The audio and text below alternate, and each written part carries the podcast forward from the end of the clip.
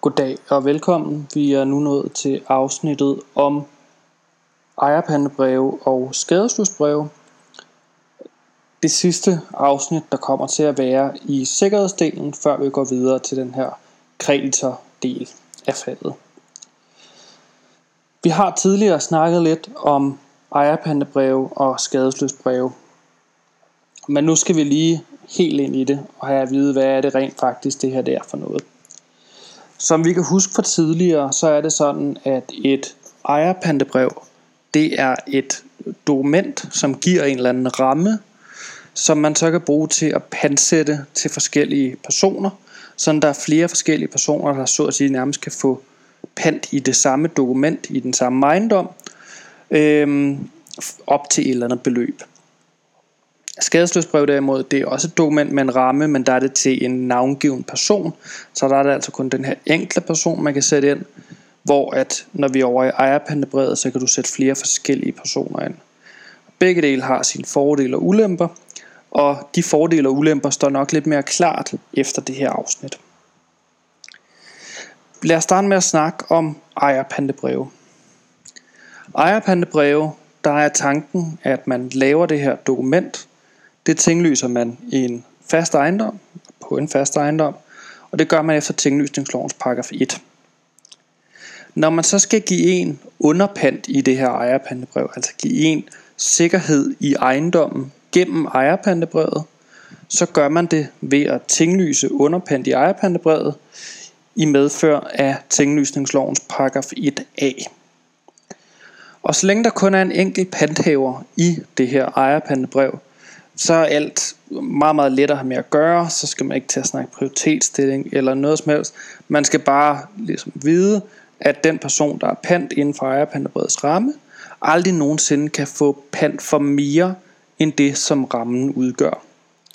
Så hvis nu at rammen udgør 1 million kroner, men at den, der har underpant i ejerpantebrevet, har et tilgodehavende på 1,2 millioner kroner, så er det altså kun 1 million kroner, der kan blive dækket af pantet i det her ejerpantebrev. Det, der kan være lidt mere bøvlet, det er, når vi skal have flere personer ind i det her ejerpantebrev. Altså nogle sekundære underpanthavere i ejerpantebrevet. Der gør man igen det, at de skal have tinglyst deres ret i ejerpantebrevet, og det gør man efter tinglysningslovens paragraf 1a. Men når man tinglyser efter paragraf 1a, så er det ikke sådan, at dem, der står over en, de automatisk får besked om, at hej, nu er der kommet en ny pandhaver, det skal du lige være opmærksom på. Det er en besked, man selv skal give dem. Og det bliver man nødt til at give dem, fordi hvis man ikke giver dem den besked om, at nu er man her, og øh, tager lige lidt hensyn til mig, så kan man blive skubbet ud, øh, fordi så kan den, der er foran i god tro, udvide sin gæld og det fremgår af tinglysningslovens paragraf 1a styk 3. Så det man skal som den sekundære pandhaver, eller noget efter den sekundære, det er, at man skal give besked til dem, der står foran en.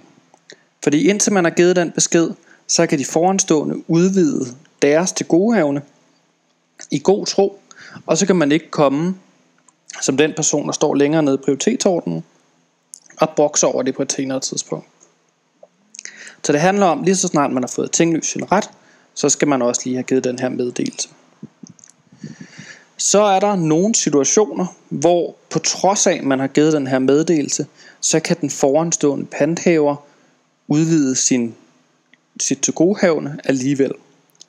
Og det er i situationer, hvor at gælden automatisk bliver større, eller hvor gælden bliver større på grund af noget, man har aftalt før den sekundære panthaver kom ind i billedet.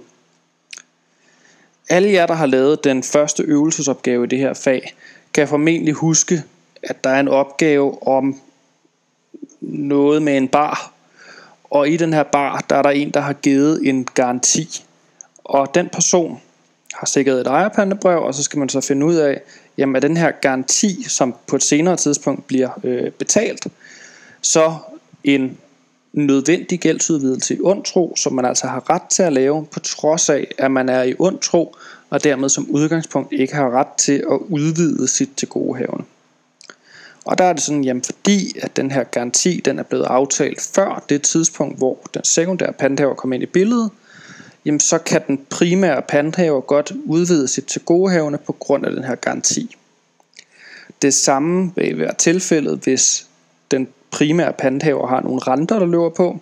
Det er jo noget, der sker automatisk. Eller hvis der påløber nogle andre omkostninger i forbindelse med inddrivelse af beløbet eller lignende, så får man også lov til at udvide sit tilgodehavende med det, fordi det ligesom er nødvendigt. Så på trods af, at der er nogen, der har givet en meddelelse og sagt, hej, her er jeg, vil du ikke være sød eller være med at skubbe mig ud, så skal man ligesom finde sig i alligevel, at den primære panthaver kan få lov til at rykke rundt på en, hvis der er nogle af de her nødvendige gældsudvidelser. Det er et af de emner, som øh, af og til har været øh, i eksamenssituationer, og som derfor er meget godt at kende til. Derudover så kan man også få sikkerhed i et ejerpantebrev ved at lave et indbrudspantebrev. Og et indbrudspantebrev, det er et almindeligt pantebrev i den faste ejendom, hvor man så skriver, at man gerne vil have bedst mulig prioritet. Herunder så vil man gerne ind for rammen af forskellige ejerpantebreve eller besætte noget ejerpante, ejerpant, der måtte være i den her ejendom. Og indbrudspantebrev, det kan være lidt bøvlet, fordi det på en og samme tid er et almindeligt pantebrev, og noget, der har sikkerhed inden for rammen af et ejerpantebrev eller et skadesløsbrev. Men ellers er det egentlig rimeligt til at have med at gøre. Det man bare skal være opmærksom på, det er, at alle, der har underpant i et ejerpantebrev, de rykker automatisk op. Så altså automatisk oprykningsret inden for et ejerpantebrevs ramme, uanset om man har aftalt det eller ej. Det er bare ikke tilfældet for indbrudspanthaver. Indbrudspanthaver, de rykker ikke op. Og det er fordi, til syvende og sidst, så er det et almindeligt pantebrev, og for almindelige pantebrev, der gælder tinglysningslovens paragraf 40 stykke 3. I den bestemmelse, der står der, at man kun kan rykke op, hvis der er sket forudberegnelige afdrag. Og da der ikke sker forudberegnelige afdrag inde i et ejerpantebrev, jamen så kan man ikke som et indbrudspanthaver, der har et almindeligt pantebrev, rykke op inden for ejerpantebrevets ramme. Det man derimod godt kan, det er, at hvis man bliver skubbet ned, fordi at den primære panthaver, eller i hvert fald en, der står over en, har lavet en nødvendig gældsudvidelse i ond tro, eller man har glemt at give meddelelse eller noget andet, så man ligesom er blevet skubbet ud, så kan man få lov til at rykke tilbage på sin plads. Og det er det, man kalder for oprykning efter nedrykning. Det kan man altså godt, men ellers kan man ikke rykke op som indbrudspanthaver. Så kan man også snakke lidt om, jamen, kan man tage udlæg inden for et ejerpantebrevs ramme, og der er det sådan, jamen et udlæg kan ikke gå på jagt efter ledige pladser i prioritetsordenen. Så som udgangspunkt, så kan man altså ikke tage eller få udlæg inden for et ejerpandebrevs ramme. Det kan man dog godt, hvis ejerpandebrevet det står på sidste pladsen i prioritetsordenen, fordi at et udlæg vil altid placere sig efter sidst skyldte krone, og der er der så en mulighed for, at hvis der er et ejerpantebrev, der ikke er fuldt udnyttet, at man så kan få sikkerhed inden for ejerpantebrevets ramme. Det er, hvad der er at sige om ejerpantebreve. Så altså det man skal huske, det er, at selve ejerpantebrevet det skal være tinglyst efter tinglysningslovens paragraf 1. Underpanterettigheden i ejerpantebrevet det skal være tinglyst efter tinglysningslovens paragraf 1a. Og så skal man have givet den her meddelelse, fordi ellers så kan den foranstående underpanthaver i ejerpandebrevet udvide sin gæld i god tro efter tinglysningslovens paragraf 1a styk 3. Så har vi på den anden side skadesløsbreve. Og inden for skadesløsbreve, der gælder det samme. Det eneste man bare skal være opmærksom på, det er, at fordi der er den her navngivende kreditor i et skadesløsbrev, så kan man ikke smide en masse underpanthaver ind i sit skadestødsbrev, ligesom man kunne med ejerpantebrevet. Der har man en kreditor. Derudover så er der så mulighed for, at man kan få indbrudspanthaver ind for rammen af et skadestødsbrev. Og det fungerer på præcis samme måde som med ejerpantebrevet, så der er ikke nogen grund til at gå nærmere ind i. Så det er altså de store ting, der er om ejerpantebrev og skadesløsbrev. Hvis vi lige skal trække en øh, parallel til det sidste afsnit, hvor vi snakkede om, om man kunne få de her henstand med renter. Der snakkede vi om, at man kun kunne få dækket sine renter på sin egen prioritet, hvis de var øh, mindre end et år gamle. Der er det sådan, at inden for ejerpantebrev og skadesløsbrev, der gælder den regel ikke. Så der kan man få, have, så der er man sikkerhed for sine renter på sin øh, prioritet, i al den tid, der er plads inden for ejerpantebrevet eller skadesløsbrevets ramme. Så det er meget godt at være opmærksom på. Og det er en af de ting, som de engang imellem godt kan finde på at teste i opgaver, fordi det er en forskel for de almindelige pantebreve. Når det er sagt, så vil jeg mene, at vi er i mål med ejerpantebreve og skadesløsbreve.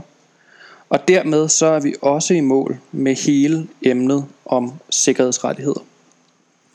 Vi har været igennem dels en introduktion, så har vi snakket lidt om, jamen, hvad er det her pant overhovedet for noget. Vi har snakket om, hvordan man overfører pant, og hvordan man jagter sin sikringsagt i forhold til pant. Vi snakkede om forholdet mellem pantsætter og panthaver, herunder særligt Justitsministeriets almindelige betingelser, som man altid skal have med, når man går til eksamen. Vi har snakket om panderettens omfang, paragraf 37 38. Et af de emner, der næsten har været oftest til eksamen, måske lige med undtagelse af prioritetsstilling, som er der lige en gang mere. Det er så det næste emne, vi har snakket om, prioritetsstillingen. Prioritetsstillingen delte, delte vi op i to afsnit. Vi havde på den ene side prioritetsstillingen sådan helt fast, at vi havde det her med faste pladser, og man så kunne aftale oprykningsret efter tingløsningslovens pakke 40 stykke 3 så har vi haft et afsnit, der handler om vilkårsændringer. Og det her afsnit, det har jo så handlet om ejerpandebreve og skadesløsbreve. De eh, næste afsnit, de kommer til at handle om kreditordelen af faget. Det betyder, at vi skal til at snakke om, jamen, hvordan får man udlæg, hvordan gennemfører man en tvangsaktion, hvad er en konkurs, hvad er en rekonstruktion, og hvad er konkursorden, hvad vil det sige, at man omstøder noget, modregning under konkurs osv. osv. Men det tager vi i de næste afsnit, sådan at vi ligesom har det hele til at køre i en eller anden systematik. Og med de ord, så vil jeg bare sige tusind tak for, at I har lyttet med her i de her afsnit om sikkerhedsrettigheder. Og vi høres ved, når vi kommer over og skal snakke om kreditorrettighederne.